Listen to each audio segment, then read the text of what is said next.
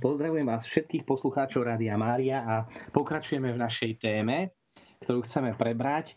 Začali sme ohľadom prenasledovania kresťanov a pripomína poslucháčom, že e, hovorili sme o požiari, ktorý vypukol e, v meste Rím a e, ktorý sa podpí, pod ktorý sa podpísal samotný císar Nero. A hovorili sme aj o tom, ako dochádza k prvému prenasledovaniu, otvorenému prenasledovaniu kresťanov, ako aj zákon Institútu Neronianum, ktorý vydal cisár Nero v roku 64 po požiari 19. júla, kde sa uvádza zákon, nie je dovolené byť kresťanom.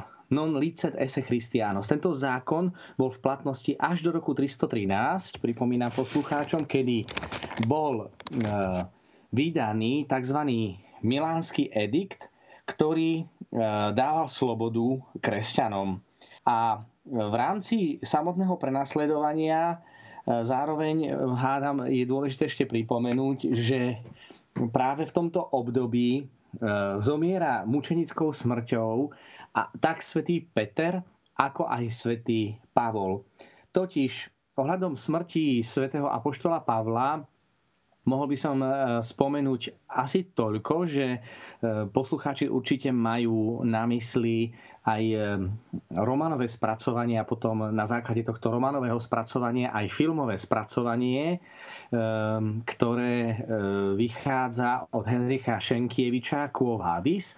Tam hádam by som len podotkol, že sú tam niektoré aj také fabulácie, vymyslené veci, pretože aj ten spisovateľ potreboval vytvoriť nejaký príbeh, ale čo je evidentné, je to, že kresťania mali svätého Petra za taký vzor a, a nevedeli si predstaviť církev bez svätého Petra, preto keď vypuklo prenasledovanie, viacerí ho prehovárali k tomu, aby opustil Rím a zachránil si život, pretože na rozdiel od iných prenasledovaní, možno povedať, že to prenasledovanie, ktoré vypuklo v 64. roku sa týkalo iba mesta Ríma, to som aj hovoril v predchádzajúcej relácii, máme aj spomienku na prvých mučeníkov v Ríme, liturgickú spomienku.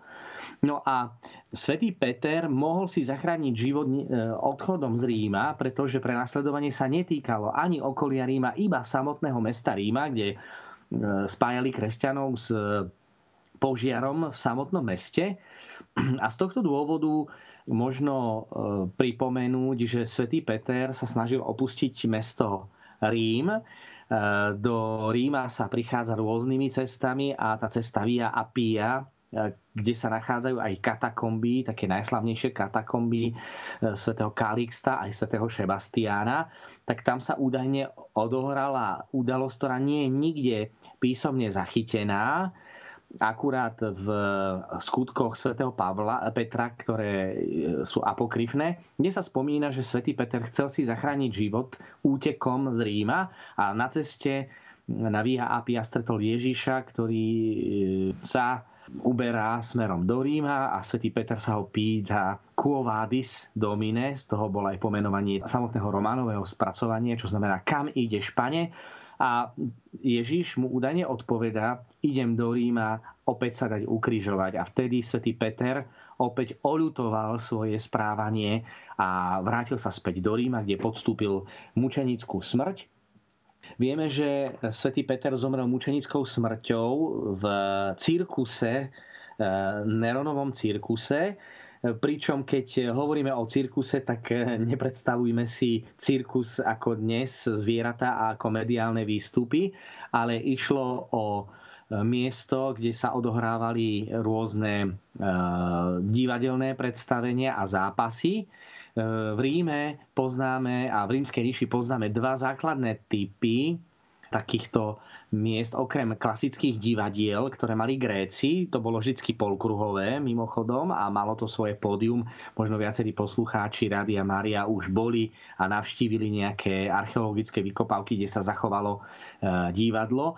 Avšak e, na to, aby sa mohli odohrávať gladiatorské zápasy alebo námorné bitky alebo preteky e, koní, jazdecké preteky, tak na to mohli byť iba dve rôzne formy. Jedno je amfiteáter, ktorý bol oválny a, a väčšine okrúhly a potom cirkus, ktorý mal elipsovitý tvar.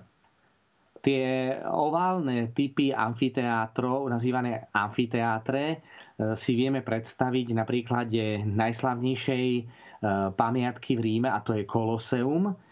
Keď počúvate alebo sledujete e, krížovú cestu Koloseum, tam vidíte, že to Koloseum má okrúhly alebo oválny tvar, takže takéto sa nazývajú amfiteátre. Aj samotný Eh, samotné koloseum sa nazýva ako Amfiteáter Flavianum, čiže flavísky amfiteáter a išlo o najväčšie koloseum v rímskej ríši, ale potom existovali aj iné a to boli eh, tzv. cirkusy, ktoré boli elipsovitého tvaru, a eh, tu, keď rozprávame o smrti svete, svätého Petra, zomrel v Nerovom cirkuse. Teda išlo o elipsovitý tvar v blízkosti vatikánskych pahorkov, totiž e, tam chodievali Rímania na oddych a vieme, že tam niekedy okolo roku 64 alebo 67 zomrel e, svätý Peter tým, že e, z pokory sa nechcel dať ukrižovať ako pán, ale dal sa ukrižovať dole hlavou. Už z toho, ako zomierali prví kresťania, sme si citovali minulé Tácita, ja to len pripomeniem, že bolo to veľmi drastické prenasledovanie, ešte raz možno to prečítam o tom požiari, že boli vydaní ich smrti ako terč posmechu tak, že odetí kožami divých zvierat hynuli roztrhávaní psami alebo pribití na kríže, alebo podhodení pastve plameňov, kedy nechýbalo dňa, keď boli upaľovaní poslúžiac ako nočné pochodne. Na toto divadlo daroval Nero svoj park a vyhradil ihrisko v cirkuse, kde sa v preoblečení za furmana miešal s davom alebo stával na voze. Odtiaľ, hoci tí ľudia boli vinní a zasluhovali si najprínesnejšie tresty, sa k ním vzbudzovala ľútosť, pretože nie pre úžitok z štátu, ale pre zadozučinenie primknutiu k jednému človeku boli zabíjani. Toľko Tacitus a tu práve hovorí o tých rôznych formách popravy, čiže niektorí boli pribití na kríže, bolo to e, veľmi potupná smrť. Židia e, považovali toho, kto bol pribitý na kríž ako e, prekliatého a Rímania pribitím na kríž zase považovali najväčších zločincov, čiže bola to veľmi potupná smrť a veľmi dlhá smrť. V podstate bola to smrť udusením a svätý Peter z pokory teda sa nedá ukrižovať ako pán Ježiš, ale dá sa ukrižovať dole hlavou.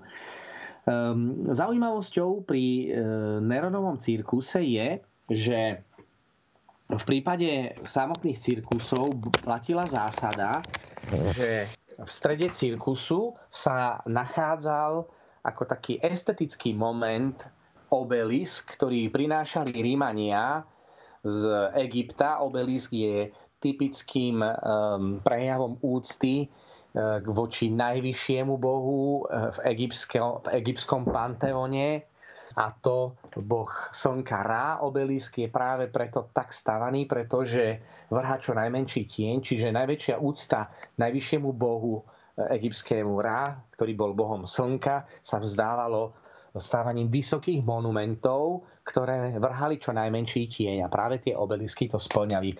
No a Rímania na znak e, takého pokorenia e, egyptianov tieto obelisky prinášali do Ríma. E, bolo to veľmi zaujímavé, že takéto ťažké a štonové obelisky, akým zázrakom to na lodiach priniesli do, do Ríma. No a jeden z týchto obeliskov sa nachádzal aj v Neronovom cirkuse. No a tradične teda aj samotná mučenická smrť svätého Petra a to, že v Ríme zomrel prvý pápež, bol argument, ktorý sa dlhé stáročia používal na to, aby sa zdôraznil primát pápeža, teda prvenstvo pápeža, aj keď na to neexistovali nejaké e, významnejšie dokumenty, predsa e, treba povedať, že tá tradícia, e, že zomrel svätý Peter v Ríme, bola veľká. No a bol to pápež Pius XII, ktorý ktorý mal tú odvahu urobiť riadny archeologický výskum alebo podporiť archeologický výskum v, na mieste bývalého Neronovho cirkusu a zistiť, či naozaj sa tam nachádza hrob svätého Petra, pretože tá, ten hrob svätého Petra samozrejme bol mimoriadne dôležitý a sme svedkami e, samotnej e, skutočnosti, že keď svätý Peter e, zomrel, tak kresťania prichádzali si uctievať hrob svätého Petra.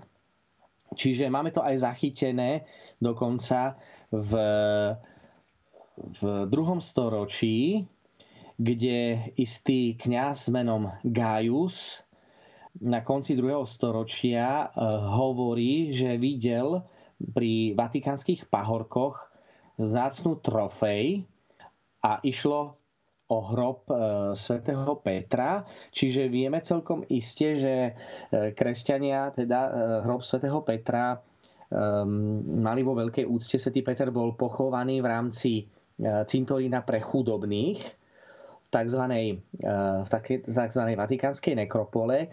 Tí, ktorí by chceli to vidieť, je možnosť navštíviť aj tu tieto vatikánske nekropoly na osobitné požiadanie. Existuje aj na to formulár aj na internete, keby niekto chcel navštíviť vatikánsku nekropolu. Má možnosť zostúpiť aj na to miesto, kde sa nachádza pôvodný hrob svätého Petra. Tá tradícia bola teda veľmi dlhá. Kresťania okolo hrobu svätého Petra postavili taký červený múr a Eh, aj samotná eh, Pomponia Grečína eh, postavila tak ako by taký oltár na tom mieste nad hrobom svätého Petra. A potom, keď v roku 313 kresťanstvo prestalo byť prenasledované, tak jeden z prvých kostolov, ktoré boli postavené, zajtra máme spomienku na prvý kostol vôbec postavený na svete, E, nazývame ho matkou všetkých chrámov mesta a sveta a ide o Lateránsku baziliku v Ríme. Tá bola postavená už v roku 314, čiže rok potom, ako kresťania získali slobodu od cisára Konštantína Veľkého.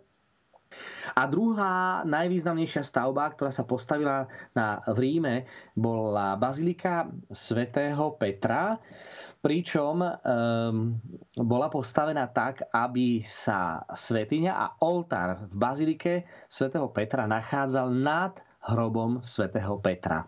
No a samozrejme na to, aby Konštantín Veľký, e, ktorý neskôr sa stal aj kresťanom, mohol postaviť na takomto mieste kostol, tak musel prekonať viaceré prekážky. Totiž e, cintorín sa nachádzal vo vatikánskych pahorkoch. Málo kto si možno uvedomuje, ale keď teraz si to budete lepšie všímať, keď sa postavíte na ulicu Via Conciliazione e, a pozriete sa smerom k bazilike svätého Petra, všimnete si, že tá bazilika predsa len nie je na rovine, ale na takom kopci. E, kedy si to prevýšenie bolo o mnoho väčšie, totiž e, na to, aby postavili na tomto mieste baziliku svätého Petra, muselo dôjsť k naneseniu a vyplanírovaniu vôbec samotného miesta, kde e, teda zomrel svätý Peter.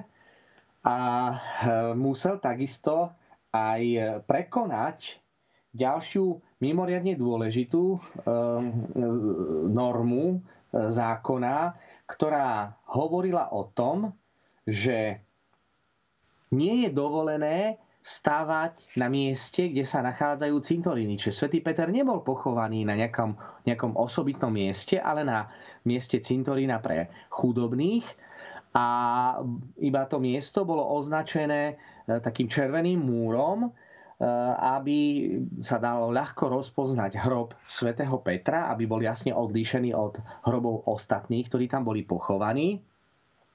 No a Samozrejme, postaviť e, kostol na cintoríne sa považovalo v rímskom zákone ako svetokrádež.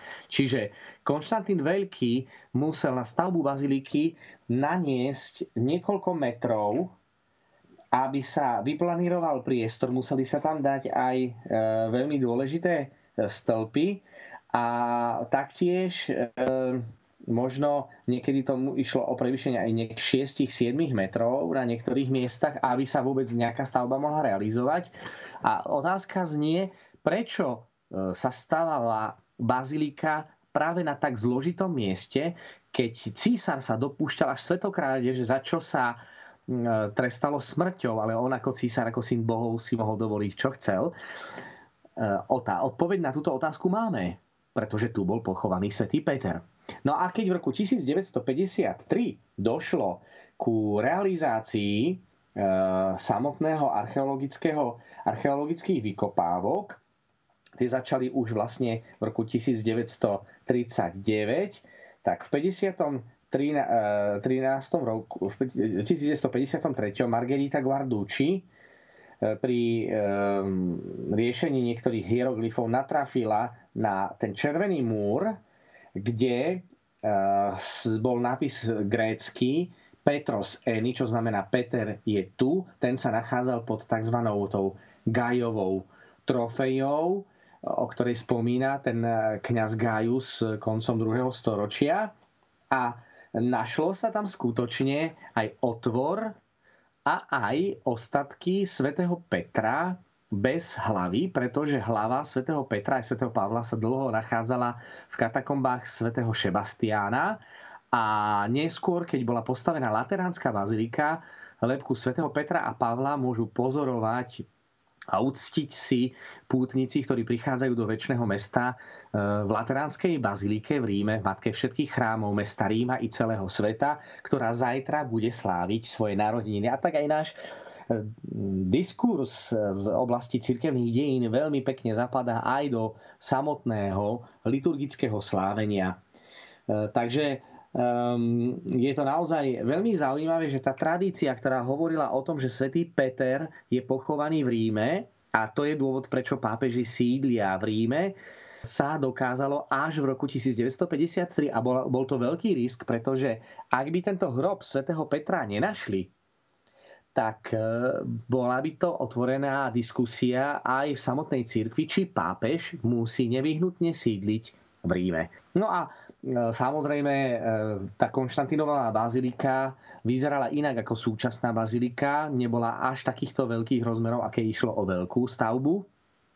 Ale táto bazilika svätého Petra sa začala stavať v roku 1506. E, začal to robiť Braman a ten mal veľmi ambiciózny plán, ktorý súvisel opäť s hrobom svätého Petra, ktorý teda zomre v Neronovom cirkuse a e, jeho ambiciózny plán bolo postaviť nad hrob svätého Petra Panteón. E, tí, čo boli v Ríme, vedia, že najstarší, najstaršia antická stavba v Ríme je Panteón, ktorý bol postavený niekedy v roku 27 pred Kristom.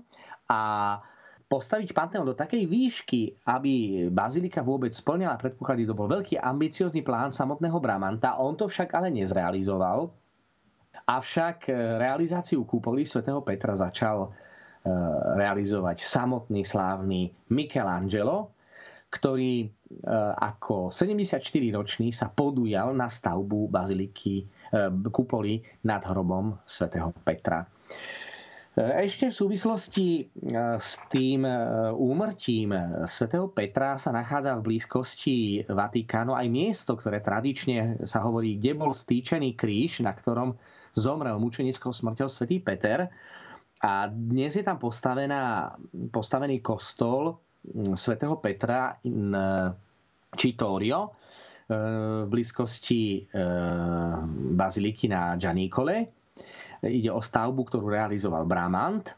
A Okrem ešte iného, na potvrdenie toho, že skutočne svätý Peter zomrel mučenickou smrťou v Neronovom cirkuse, o čom hovorili viacerí autori, Tertulian, Origenes, aj svätý e, Irenej z Lyonu, tak e, potvrdením bolo to, že e, skutočne obelisk Néronov sa nachádzal vedľa súčasnej baziliky svätého Petra. Ak by ste niekedy chceli vidieť pôvodné umiestnenie v strede Néronovho cirkusu obelisku, ktorý sa dnes nachádza pred bazilikou svätého Petra, tak e, musíte, tam, kde je švajčiarska garda, keď sa pozeráte na baziliku svätého Petra po ľavej strane, je švajčiarska garda, tak museli by ste povedať zázračné slovo Campo Santo, totiž tam sa nachádza Teutonikum a to Campo Santo Teutonico, tam je, keď idete k tomu kolegiu, nemeckému kolegiu, je vyznačené miesto, kde sa pôvodne nachádzal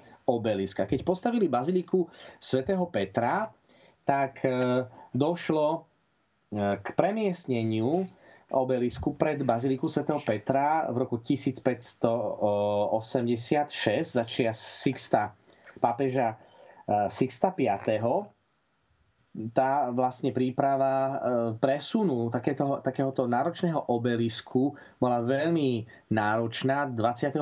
septembra 1585 e, bol poverený dôležitý architekt Domenico Fontana spolu s 20 členov komisiou. Pripravili sa projekty na presun tejto, e, tohto obelisku pred súčasnú baziliku svätého Petra a e, v roku 1586 sa skutočne uskutočnil presun tohto obelisku na miesto, ktoré sa dnes nachádza pred e, súčasnou bazilikou. E, boli tam veľmi prísne podmienky. Pod trestom smrti bol zakázaný akýkoľvek rušivý vstup do manipulačného priestoru presunu samotného, samotného obelisku hrobovým tichom sa ozývali nielen tie povely Domenika Fontano, ale aj úkony 900 robotníkov, 140 koní a 40 vratidiel, ktoré slúžili na to, aby sa presunul samotný obelisk. Bolo to veľké divadlo, bol tam aj pod trestom exkomunikácie, e, zákaz akéhokoľvek, akékoľvek reči, aby nedošlo k splašeniu týchto koní a zničeniu obelisku. E, tento predpis porušil istý e, ligurský námorník Domenico Breska, ktorý zvolal vonu na, vodu na laná, porušil tým síce prísny zákaz, ale zabránil nešťastiu. Porazí totiž v dôsledku veľkého trenia začali tlieť a e, aj keď niektorí diepisci túto udalosť spochybňujú, pretože v najdôvernejších prameňoch sa údajne táto informácia nenachádza, ale aby sme vedeli, že na poludnie došlo skutočne v roku 1586 premiestneniu samotného obelisku a na tom obelisku je dodnes e, exorcizmus svätého Antona, ktorý znie Hľa kríž pánov, utečte nepriateľské mocnosti, zvíťazil lev z kmeňa Judovho, koren Davidov, aleluja. A e, samotný obelisk bol obohatený aj relikviami, totiž relikviami svätého Kríža, ktoré sa nachádzajú v štíte, čiže obelisk, ktorý pôvodne slúžil e, na uctievanie egyptského boha slnka, sa zmenil na obelisk úcti pánovho kríža, pretože e, bolo tam osadený nielen kríž, ale aj ostatky svätého kríža. A v súčasnosti tento obelisk dosahuje 41 metrov na samotnom eh, teda podstavci obelisku už je spomínaný ten exorcizmus eh, hľakry špánov, utečte nepriateľské mocnosti a z druhej strany zase je tam napísané, že išlo o obelisk, ktorý sa nachádzal v Neronovom cirkuse Čiže je tu niekoľko e, pamiatok, ktoré nám pripomínajú umúčenie svätého Petra. Svetý Pavol takisto počas tohto prenasledovania zomiera mučenickou smrťou. Stará tradícia hovorila, že obaja zomreli naraz jeden deň 29. júna. Na znak toho bol zavedený sviatok svätého Petra a Pavla spoločne. Iní zase protiargumentujú tým, že dokonca ani v tom istom roku svätý Peter a svätý Pavol nezomrel a že dátum 29. jún je dátum, kedy došlo k premiestneniu e, lebiek svätého Petra a Pavla z katakomb svätého Šebastiána do Lateránskej e, baziliky v Ríme. Svetý Pavol vieme, že zomrel e, nie potupnou smrťou, už sme to rozprávali aj v predchádzajúcich reláciách, keďže bol obyvateľom slobodným rímským občanom nemohol zomrieť verejnou potupnou smrťou, preto tradícia pripisuje, že svätý Pavol bol vyvedený za hradby mesta na ceste do Ostie a na, e, bola, boli mu zaviazané oči a bol sťatý mečom. Išlo o rýchlu smrť, ktorá sa mohla realizovať iba v prípade nejakých znešených ľudí. A svätý Pavol, keďže patril medzi slobodných rímskych občanov, zomrel takouto smrťou. A legenda dokonca ešte aj hovorí, že keď e, stiali hlavu svätého Apoštola Pavla, jeho hlava padla na tri miesta, kde vyvreli tri fontány. A dnes v súčasnosti v blízkosti baziliky svätého Pavla za hradbami, tak sa to aj nazýva, sa e, nachádza opáctvo pri troch fontánach, čiže e, má to aj historické ako keby stvárnenie v, pro, v podobe tohto samotného opáctva. A svätý Pavol bol potom pochovaný na mieste, nad ktorým sa dnes týči e, cibórium tzv. Teda ide o oltár, ktorý má špeciálne architektonické prvky a hrob svätého Pavla bol aj odkrytý, čiže tí pútnici, ktorí prichádzate do mesta Rím, máte možnosť v bazilike svätého Pavla za hradbami vidieť aj miesto, kde bolo pôvodne uložené telo pochované telo svätého Pavla. Ešte posledná vec pred prestávkou. Poviem toľko, že tak ako sa v tradícii hovorilo, že lepky svätého Petra a Pavla, že ide o skutočné lepky, ktoré sa nachádzajú v Lateránskej bazilike v Ríme, v Ciboriu. Opäť máte možnosť vidieť takých strieborných bústach, je to veľmi pekné. Možno si to e, všimnete, to zasadené do Ciboria Arnulfa di Cambia, dôležitého rímskeho architekta.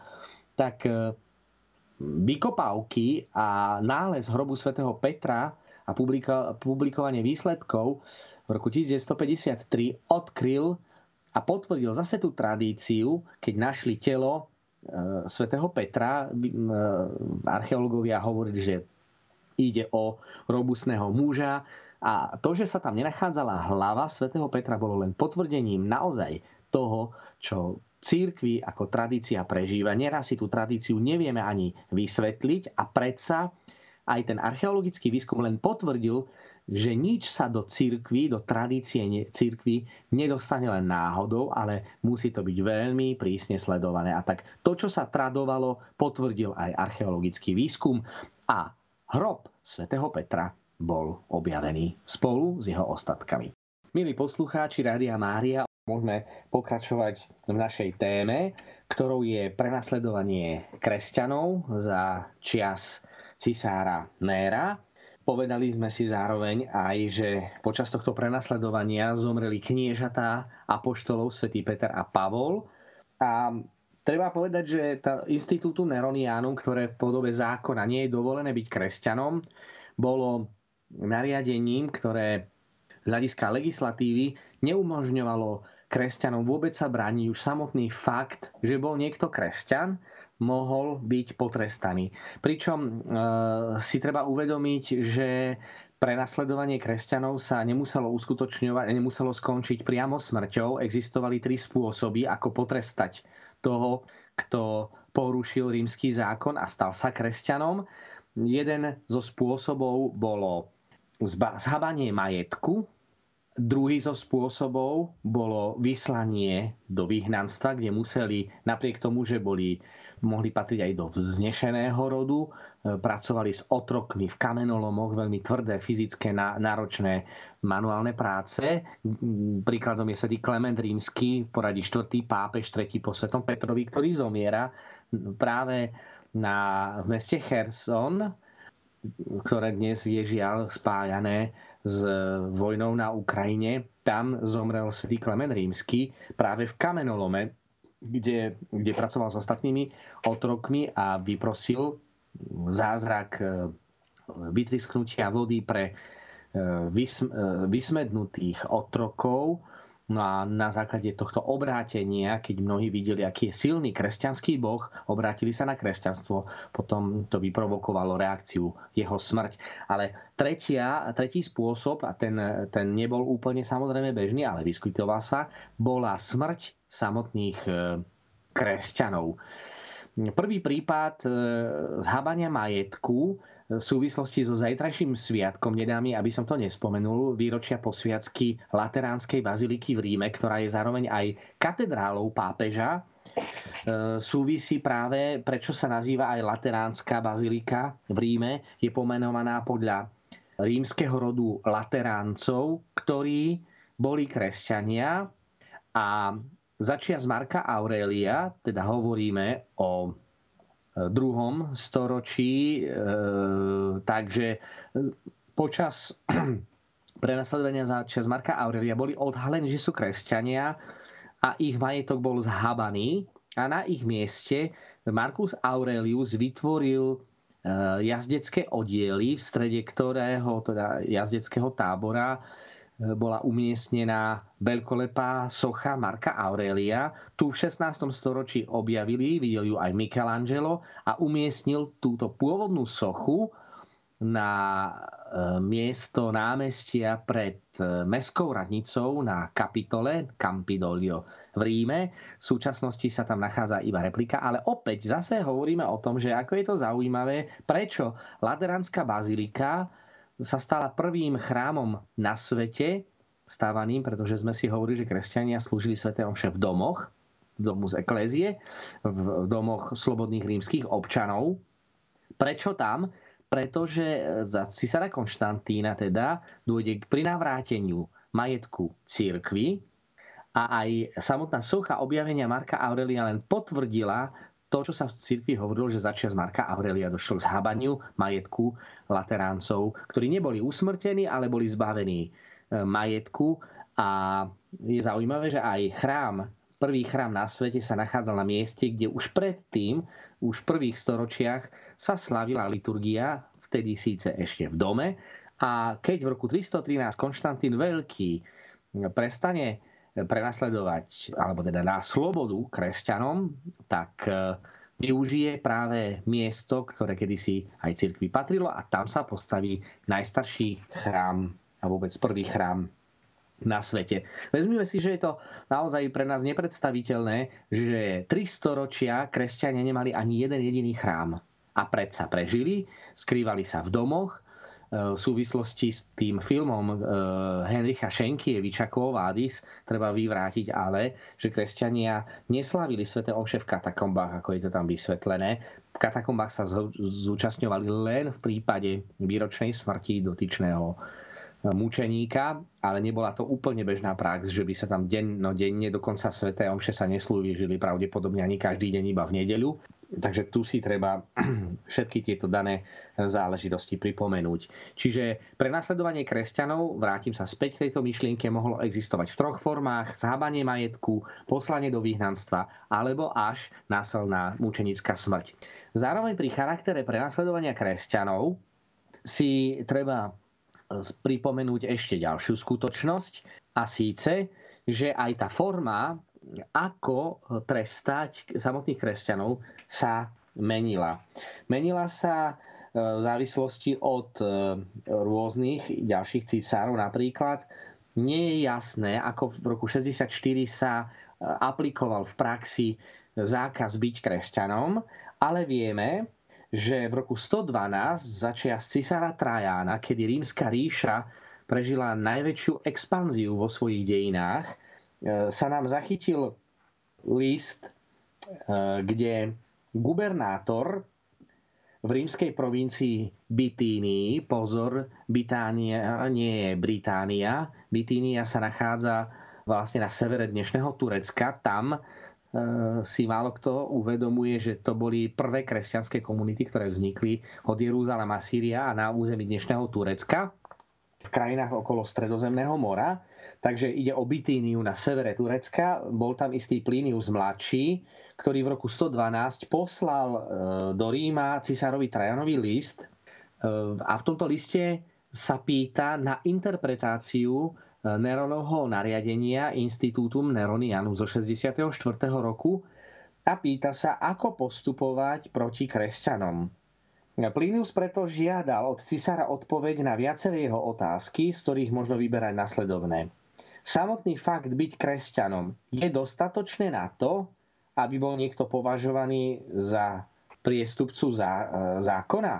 Treba potrestať iba delikty vzťahujúce sa k tomuto priznaniu, má sa brať do úvahy vek obvinených? Treba súdiť aj tých kresťanov, ktorí odpadli? To boli otázky, ktoré si ten Plinius kladie, pretože Plinius bol ten, ktorý chcel v postupe voči kresťanom postupovať veľmi tvrdo, pretože považoval kresťanov za, za, za poverčivých alebo za mágov. Na základe z toho chcel postupovať proti ním. Císar Traja na tento list odpovedal tým, čo vstúpilo do dejín pod názvom e, Rescriptum Trajani, teda Trajanov Rescript, a ten znie nasledovne. Pri výsluchu tých, boli udaní, že sú kresťanmi, si sa zachoval tak, ako si mal. Čiže boli udaní. Nedá sa totiž určiť všeobecné pravidlo, ktoré by bolo nejak pevne formulované. Pátrať po nich, vyhľadávať by sa nemalo. Ak sú ale udaní a usvedčení, musia byť potrestaní. Kto však prehlási, že nie je kresťanom a preukáže to skutkom, to jest vzývaním našich bohov, aj keď je kvôli minulosti v podozrení, nech obsiahne za svoje obrátenie milosť. K spisom predložený bez udania pôvodcu sa ale nemá prihliadať pri žiadnej žalobe. Jednak to dáva zlý príklad, jednak to nie je dôstojné nášho storočia. Čo z tohto reskriptu z roku 112 môžeme vyčítať? Môžeme vyčítať to, že potvrdil cisár Trajan Institutum Neranianim 64, že nie je dovolené byť kresťanom. Non licet esse Christianos. Ale hovorí o tom veľmi dôležitú informáciu, usmernenie conquirenti non sunt, že kresťania nemajú byť vyhľadávaní. Ale ak niekto vie o niekom, že je kresťan. Či to znamená, že nesnorí sa po kresťanoch, ale keď o niekom sa dozvie niekto prirodzene, že je kresťan, má byť potrestaný. Ale čo je ešte dôležité, zdá sa, že akoby ten Trajan bol voči kresťanom ešte ako tak zhovievavý, keď hovorí, netreba brať vážne anonymné udania. Čiže ak niekto udá, že je kresťan bez toho, aby uviedol, aby sa prezentoval, kto ho udal, tak to netreba brať vôbec do úvahy. Čo vytváralo samozrejme veľmi zaujímavý priestor. Ďalej z toho Rescriptum Trajany ešte čo možno usúdiť? Možno usúdiť to, že kresťania, ktorí sa obávali nejakého trestu, tak e, mohli byť zachránení a mohli byť zachránení spôsobom takým, že mohli odpadnúť od viery.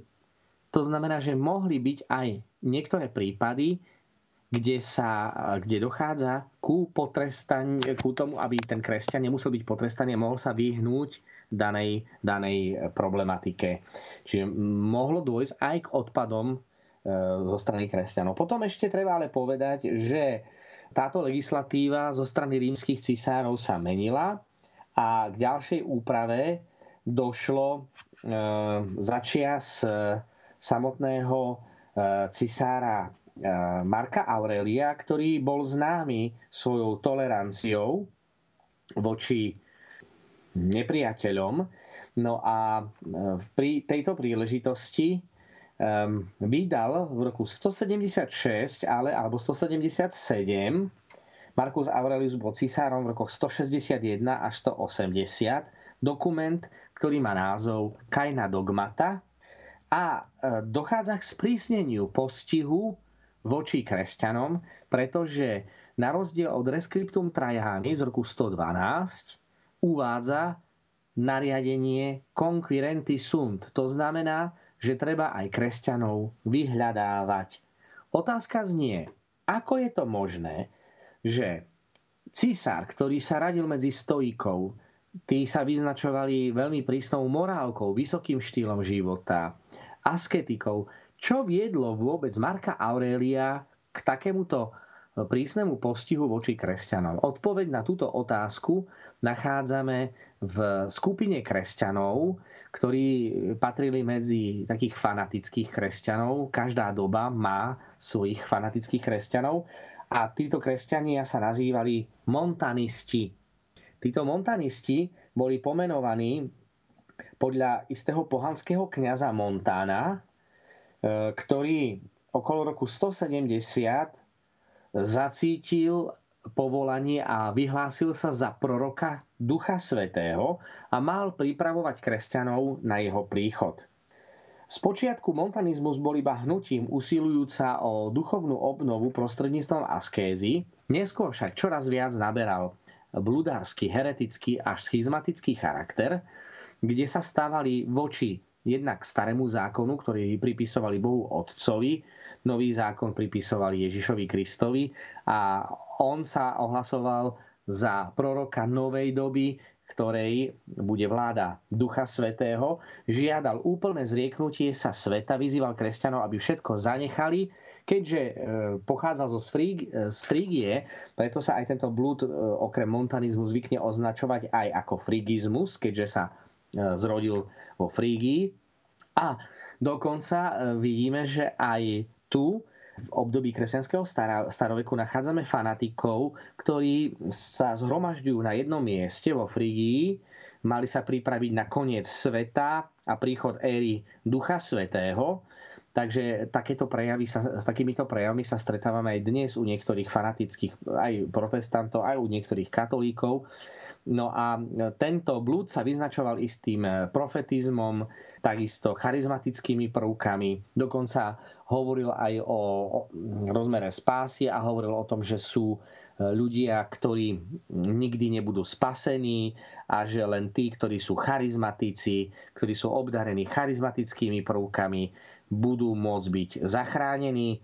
No a e, okrem iného popieral akékoľvek inštitúcie, popieral inštitúcie manželstva, podpor, e, podporoval boj proti E, všetkým pohanským chrámom a nechýbali aj prejavy zo strany niektorých fanatických kresťanov, ktorí pálili, podpalovali pohanské chrámy a vyzývali k neposlušnosti voči cisárovi. Tu treba povedať, že tým veľmi stiažovali ťažkú prácu učencov, kresťanských učencov, ktorí, mm, ktorých nazývame apologéti. To sú tí, ktorí bránili kresťanstvo pred ohováraniami a tým, že kresťania ako keby boli proti rímskému cisárovi a vlastne znemožňovali obranu kresťanstva, vždy sa nájdú v církvi ľudia, ktorí v prepetej snahe ísť do príliš čistého kresťanstva spôsobia nakoniec tomu kresťanstvu veľké škody. A takto bolo aj v prípade samotných montanistov, ktorí znemožnili alebo znehodnotili to úsilie apologetov ukázať, že nie sme proti císarovi, nie sme proti pohanskému náboženstvu, ale my sa kláňať pohanským bohom nebudeme, pretože títo montanisti útočili voči císárovi, útočili voči akejkoľvek autorite a dokonca pálili pohanské chrámy, čím sa dopúšťali svetokrádeže, za ktorú e, rímsky zákon predpokladal aj e, usmrtenie.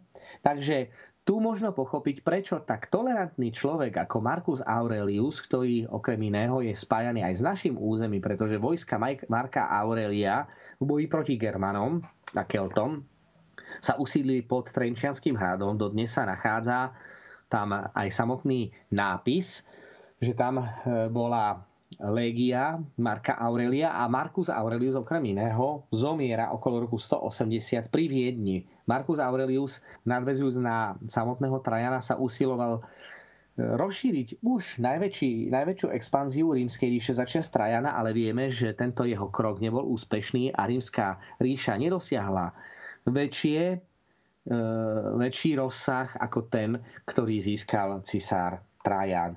Takže tu máme možnosť naozaj vidieť veľmi zaujímavé prejavy a je to vlastne aj e, to vydanie Kajna Dogmata z roku 176 alebo 177, čiže vezmeme si nejakých 6-7 rokov po vzniku samotného montanizmu, viedol k množstvo, množstvo prenasledovaných kresťanov.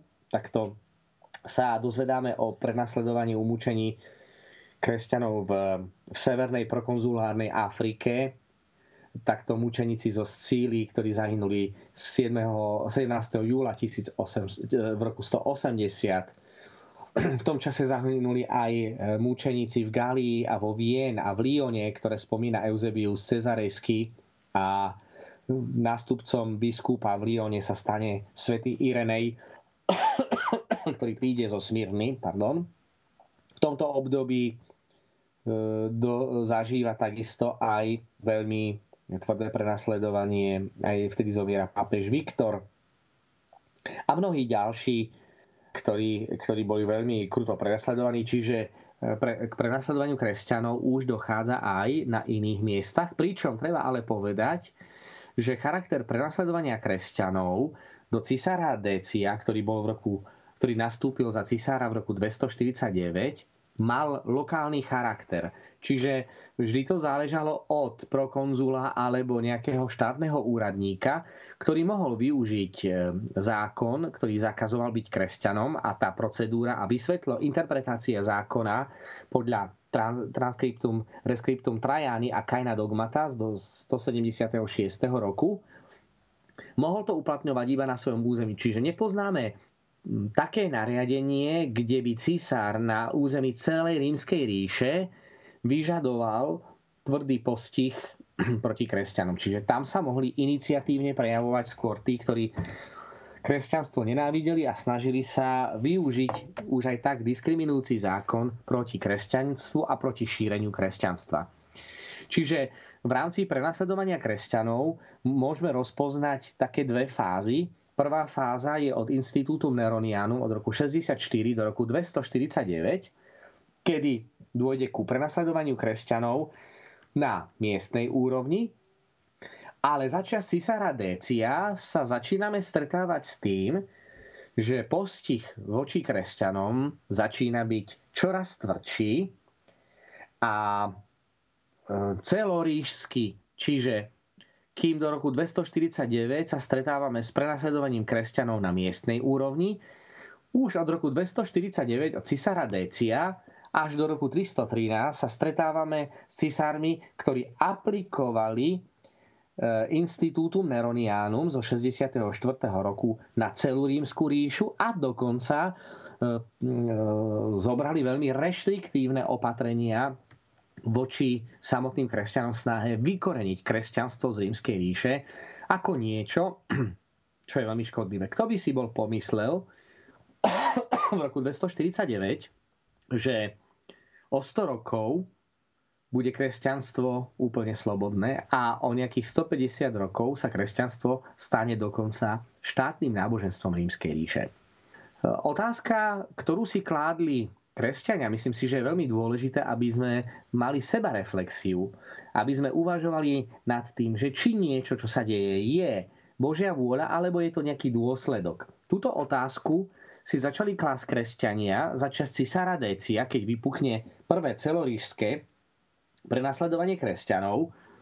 A odpoveď na túto otázku dával svätý e, Cyprián, ktorý hovorí o tom, že také uvoľnenie prenasledovania kresťanov, ku ktorým dos, dos, dospelo začias Severínovcov, to boli roky, e, začína sa Septimom Severom e, v roku 193 až 213, je označované to obdobie od roku 193 do roku 249 ako pokoj, severínsky pokoj, Pax Severiana, kedy zo strany císárov nedochádzala k žiadnemu vážnejšiemu prenasledovaniu.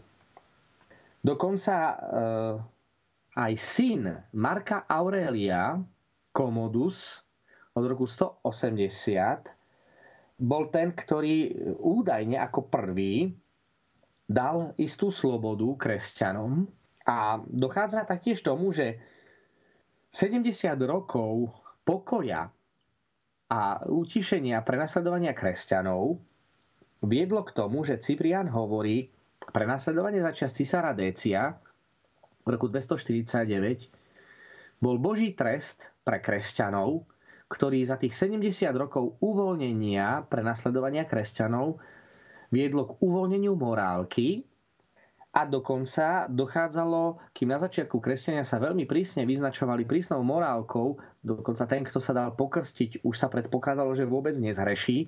Čiže bol tu viac menej silný radikálny prístup zo strany církvy voči príjmaniu nových členov, ktorí už by mali byť na patričnej výške, na patričnej úrovni, tak eh, dochádza k tomu, že Dokonca kresťania sa medzi sebou sa uzatvárali manželstva aj s pohanmi, čo v predošlých obdobiach bolo nemysliteľné.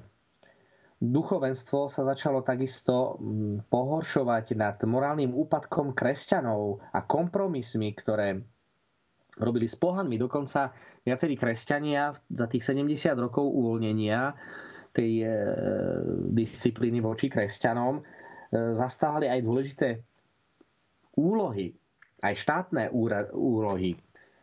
A to v podstate e, nazve svätý Cyprián na Margo prenasledovania, ktoré vypukne potom v roku 250, napíše aby svoju rodinu podrobil skúške a pozdvihol vieru z úpadku a letargie, vzniklo nové prenasledovanie. Píše to v diele de Lapsis, takže hovorí, že Boh dopustil prenasledovanie cirkvy na vnútornú očistu. My veľmi dobre vieme, že nieraz, keď církev prežíva slobodu, sa vnútorne rozkladá. Na druhej strane, keď je církev bičovaná a triznená, kresťania sa viac zomknú a je to obdobie skúšky, ktoré vedie aj k očiste cirkvy znútra.